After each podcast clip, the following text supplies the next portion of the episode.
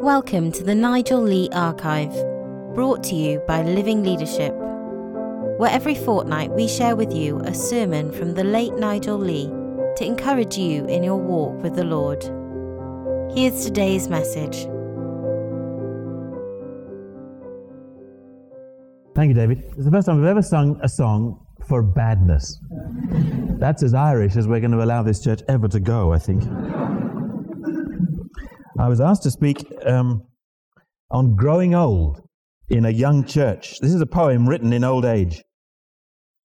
I get up each morning, dust off my wits, pick up the paper, and read the obits. If my name is missing, I know I'm not dead. So I eat a good breakfast and go back to bed. Growing old has been a source of, of humor uh, on television and in literature, I suppose, um, for centuries. You know you're old when they say you sit in a rocking chair and can't get it started.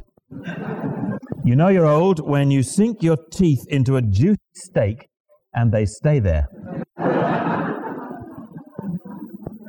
you know you're old when your mind makes commitments that your body can't keep. That gets very close to some of us. And then from an American magazine, you know you're old when you watch a pretty girl go by and your pacemaker makes the garage door open. but growing old has, has also been, I think, a great source of pain and, and cynicism um, to many. Victor Hugo, the French novelist, said, The misery of a child is interesting to a mother. The misery of a young man is interesting to a young woman. The misery of an old man is interesting to nobody. Charles de Gaulle described old age as a shipwreck. And if you look through something like the Oxford Dictionary of Quotations, there are masses of things like that, where you can feel people's pain and cynicism as they think about old age. Old age can sometimes be horrible, a long, slow, rather frightening journey into loneliness and pain and grief.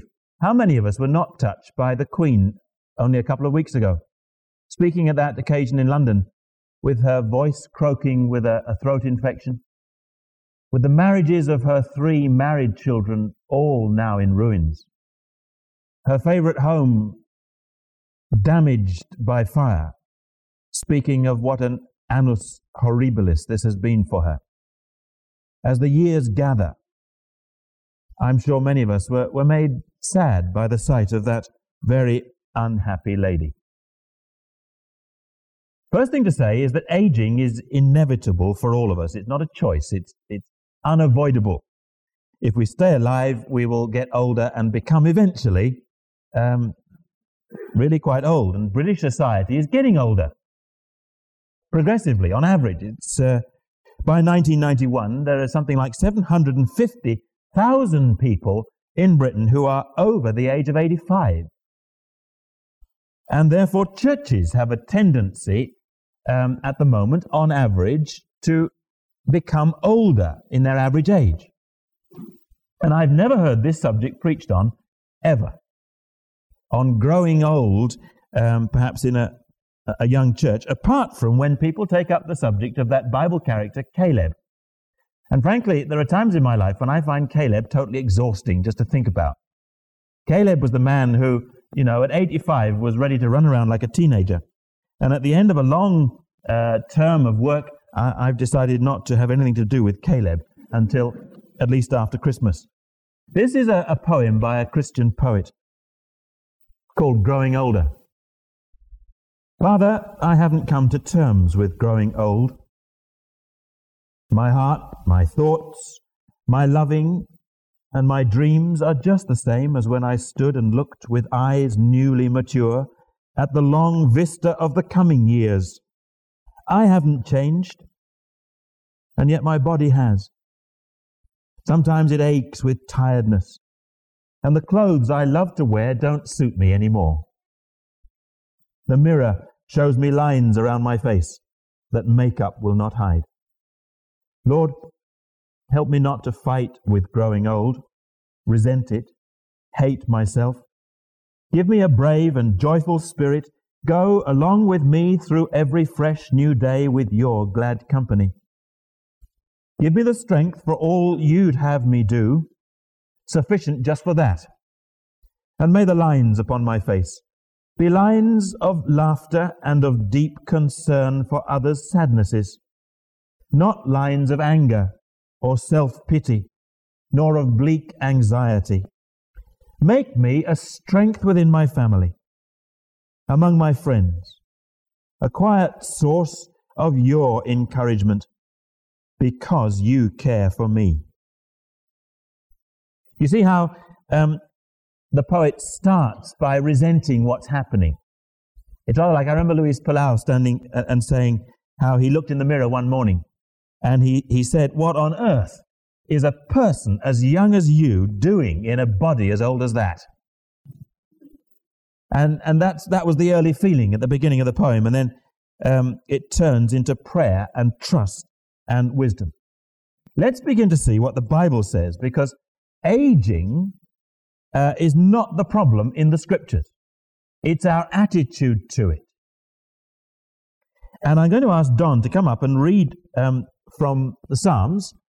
Um, come, Don, to the mic here and read from Psalm uh, 71. You may turn to it if you like.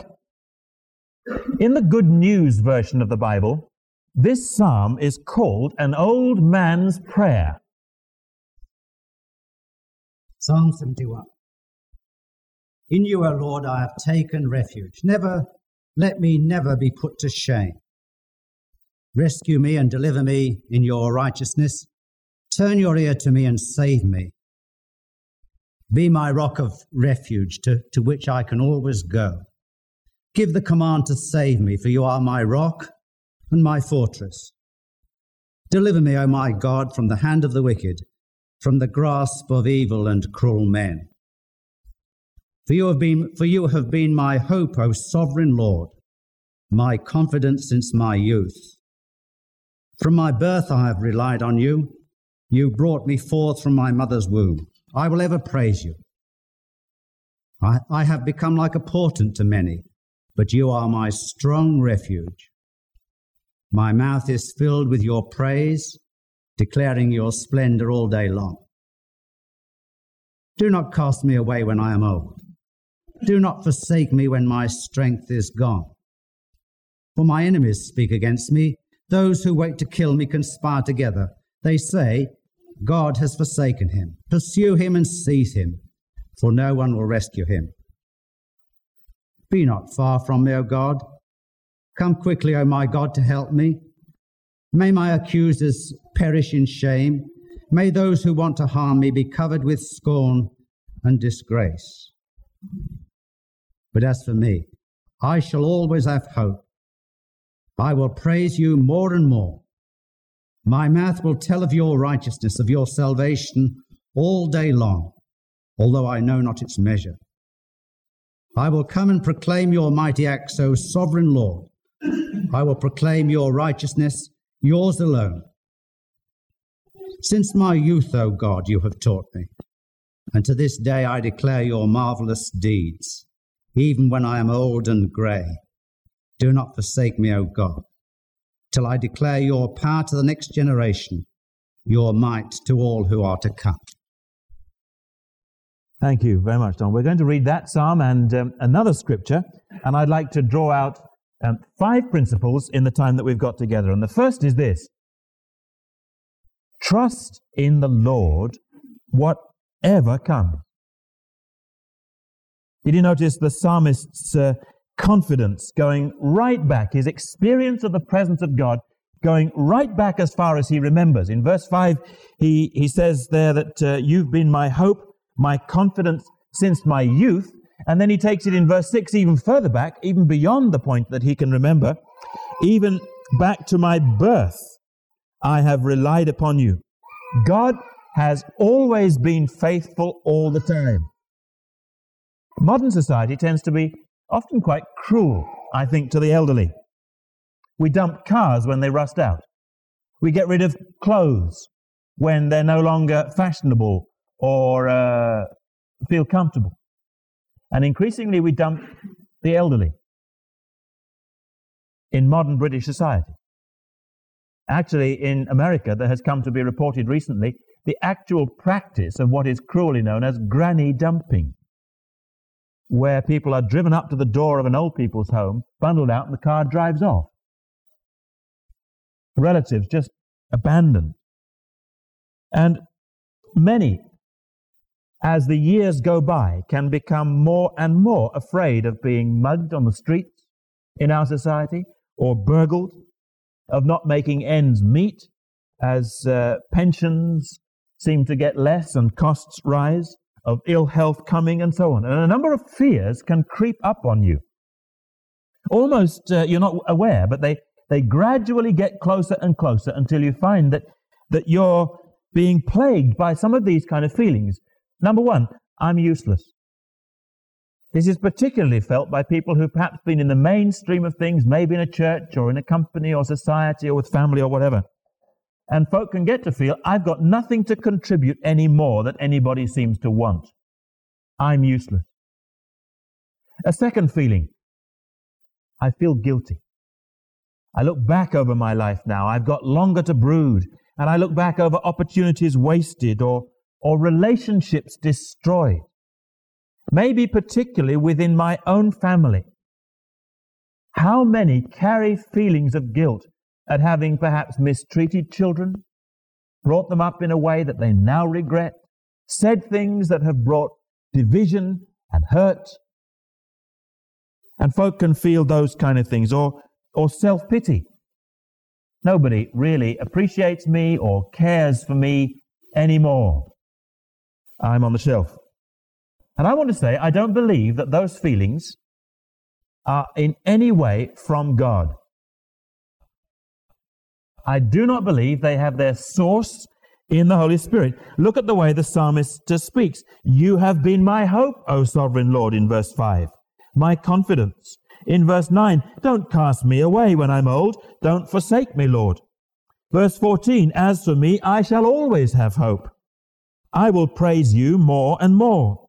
Verse 17, since my youth, O God, you've taught me, and to this day I declare your marvelous deeds. In other words, I'm going to put my trust in you. However decrepit I might feel, I'm going to look to you to continue to use me, be close to me, be as faithful to me as you have always been. Trust in the Lord, therefore, because he does not change.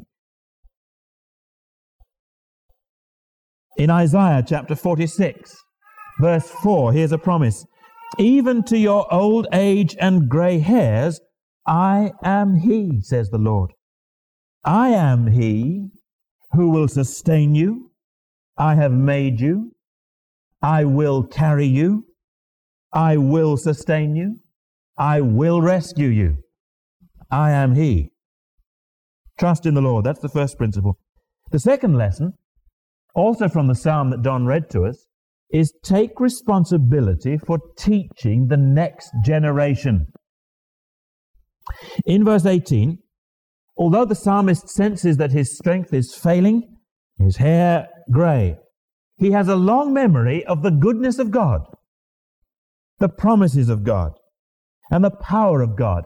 And these memories and these principles must not be locked away in the sense somehow that nobody wants to hear from me and I've got nothing to contribute.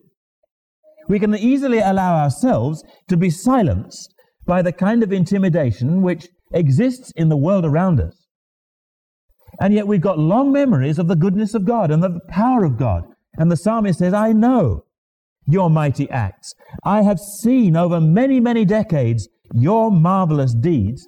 Therefore I will, I will tell these things. I will praise you. I will declare what you can do and what you're like to the next generation. Now, notice there's a great difference, a subtle difference, but we must underline it, between just talking about the old days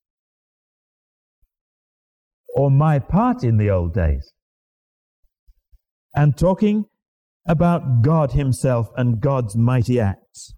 Verse 16 I will come and proclaim your mighty acts, O sovereign Lord. Verse 17 To this day I declare your marvelous deed. That could include being a Sunday school teacher.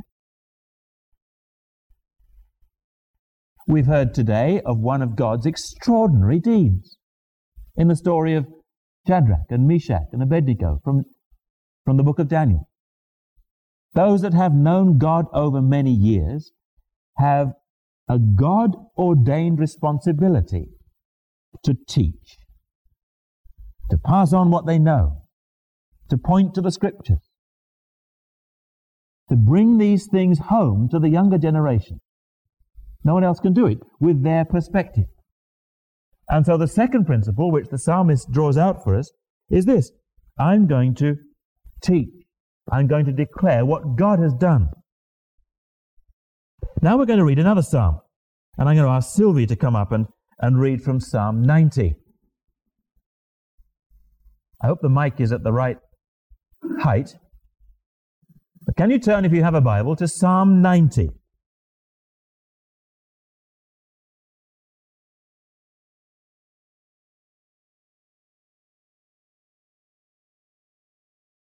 Lord, you have been our dwelling place throughout all generations, before the mountains were born.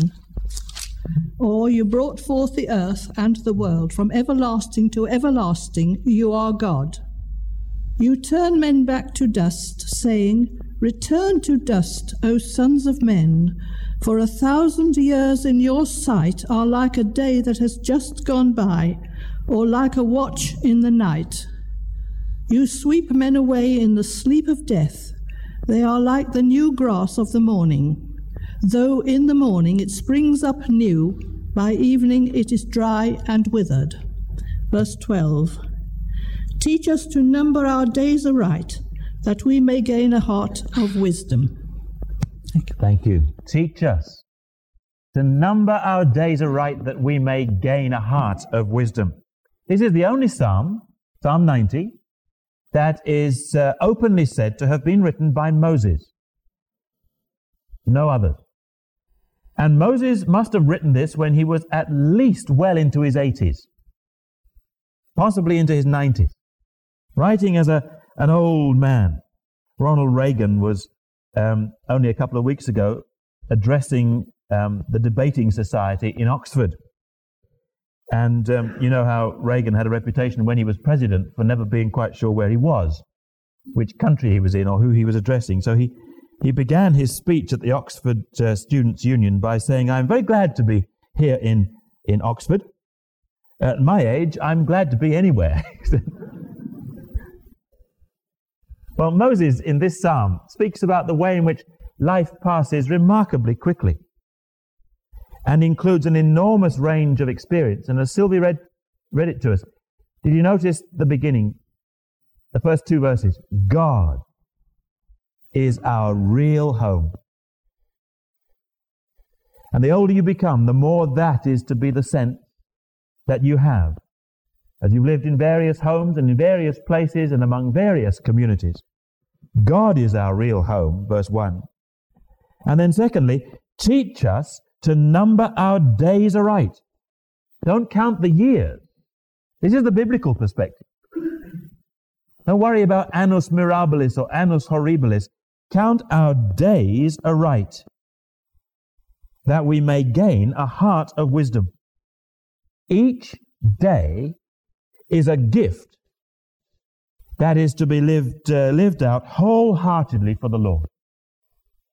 I read recently the story of an older couple who had attended a, a Christian conference. They were both retired, and their children had grown up and left home, gone. And uh, throughout their life, these two had never really had a clear, strong Christian witness. But they went away to this conference because now they were free to do so. And the conference theme was looking unto Jesus. In other words, uh, really following the Lord wholeheartedly, not half heartedly. And that spoke to them. And they both of them, in their um, 60s, decided, as I think many of us have to do, to really recommit themselves, recommit ourselves to the Lord. And so at the end, they, they made together that act of, of recommitment for their um, closing years of life. That they wanted to be useful. They wanted to serve God with a whole heart. When they were driving home, a, a car coming down the other side of, of the dual carriageway swerved and came across the central reservation and right into their path. And uh, the driver, um, one, one of the pair of them, as they're going home, hit the brakes and skidded and slid off the road and crashed down an embankment into a, a ravine that was half full of water. And the pair of them managed to climb out of the windows of their car, surrounded by water that was flowing by, onto the roof of the car. Both utterly astonished at being unharmed. And amazingly, they stood on the roof of this car and um, hung on to each other and embraced, and then started to sing that little song, Praise God from whom all blessings flow. Praise Him, all creatures here below. And they sung it all the way through, holding on to each other on the roof of their own car. And then their voices sort of trailed off at the end of the song, and they, they looked up at, at a bridge over this ravine, and they saw a great crowd standing, just looking down at them. And a sort of policeman who'd come by and so on, staring at them in, in, in silent disbelief at these two. And the elderly man saw his opportunity. And he looked up and he said, You might have wondered why we have called this meeting here today. And then standing on the roof of his car, he, he addressed this crowd for a little while on this, the, these words, looking unto Jesus, that had come to mean so much for them. They grabbed the opportunity that they had to speak clearly, boldly, of what they had recently been learning of Christ. So that's the third lesson. As we move into old age, the scriptures say each day is something that is to be counted. Don't let them just pass by one after another, you know, like standing at a traffic lights in a rush hour and the cars just roar by. Each day, Lord, I want to seize this and live it for you. Now I'm going to read, um, I'm including myself among the readers. Um, my teenagers know why. From 2 Timothy, just a few verses from the last chapter of Paul's second letter. 2 Timothy 4, verse 6. I am already being poured out like a drink offering, says Paul, and the time has come for my departure. I have fought the good fight, I have finished the race, I have kept the faith. Now there is in store for me the crown of righteousness which the Lord, the righteous judge, will award to me on that day, and not only to me, but also to all who have longed for his appearing. Do your best, he says to Timothy, to come to me quickly. For Demas, because he loved this world, has deserted me and gone to Thessalonica. Crescens has gone to Galatia and Titus to Dalmatia. Only Luke is with me. Get Mark and bring him with you because he is useful to me in my ministry. I sent Tychicus to Ephesus. When you come, bring the cloak that I left with Carpus at Troas and my scrolls, especially the parchment. You're to read that last chapter is to enter into the condition and the thinking of an aging Christian. There's the Apostle Paul, near the end of his life, perhaps within a month or so, still battling, but growing weary, and the winter is coming on. And the fourth principle this morning, we see it in Paul. He is looking forward eagerly to the appearing of the Lord.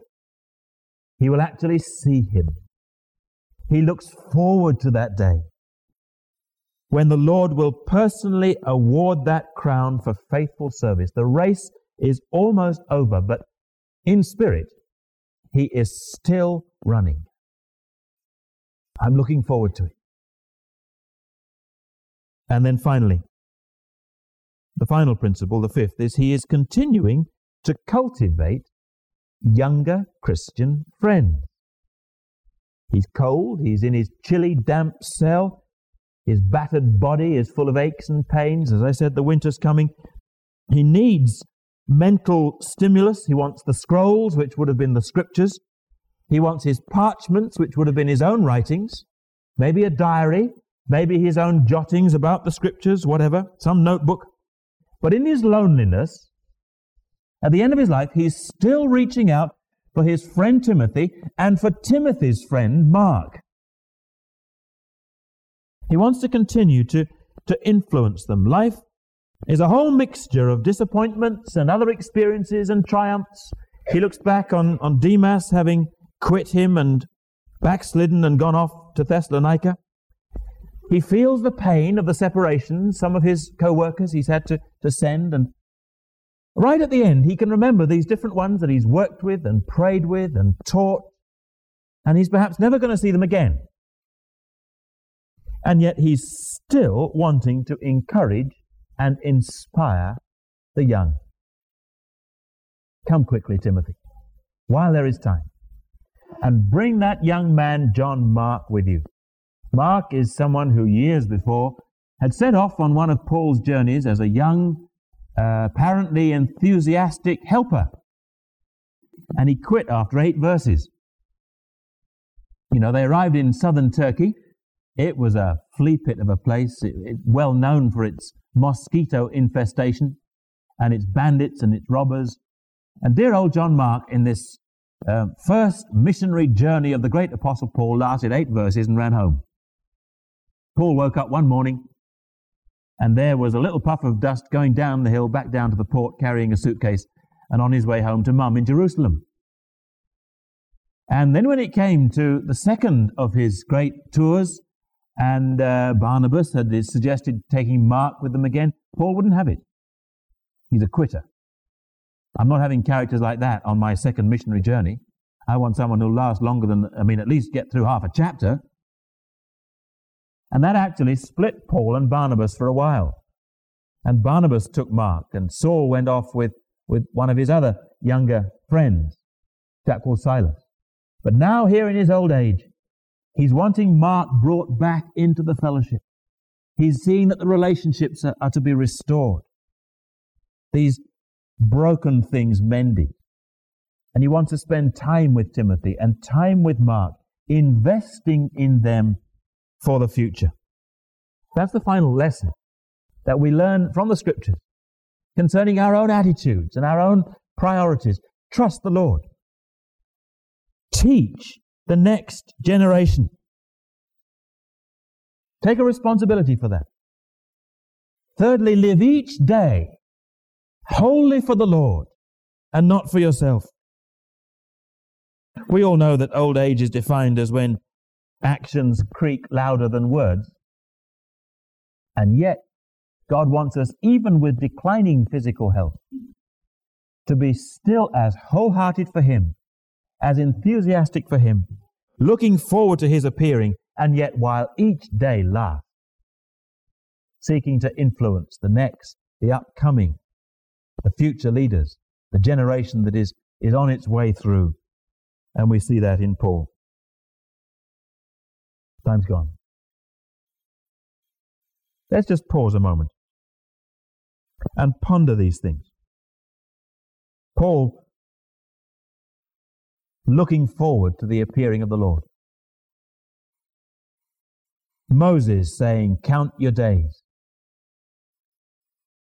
The psalmist in Psalm 71 saying, I will declare to the younger generation the mighty deeds of God. You've been my home throughout the years. I want to continue running right through to the tape without slacking. And then go gladly to be with the Lord. There may be some here who don't even feel that they know the Lord well enough to be confident and excited should their own end come, that they would go to meet him. Please come and talk that over with David, who's led the service, with myself. If that's something where your worry or uncertainty, focus it. Because it's possible to run, to walk, run all through life, knowing the Lord, and then go gladly to be with Him. When the race is over, when we finally come to the end of our allotted days, get certain that you know who you're traveling with and where you're going. Let us pray now together as our service this morning comes to an end.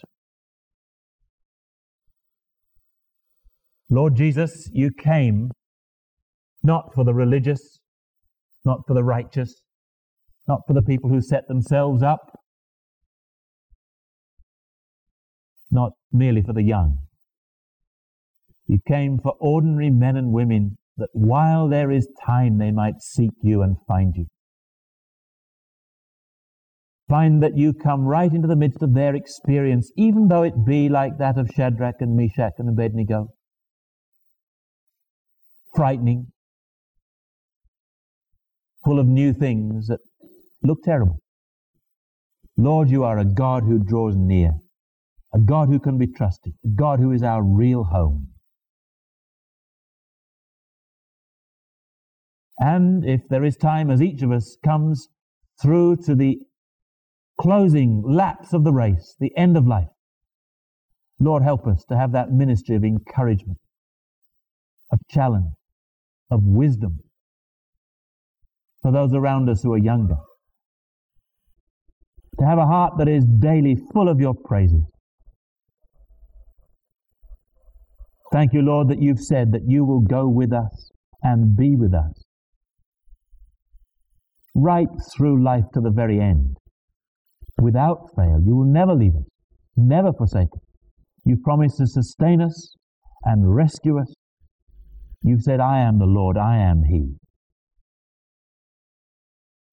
And we just pause and ponder before you that you should be so gracious to us. And we thank you. In Jesus' name, Amen.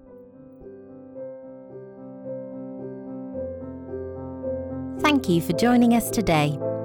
The Nigel Lee Archive is brought to you as a podcast by Living Leadership. For more information on the Nigel Lee Archive or Living Leadership's other ministries, please visit www.livingleadership.org. God bless.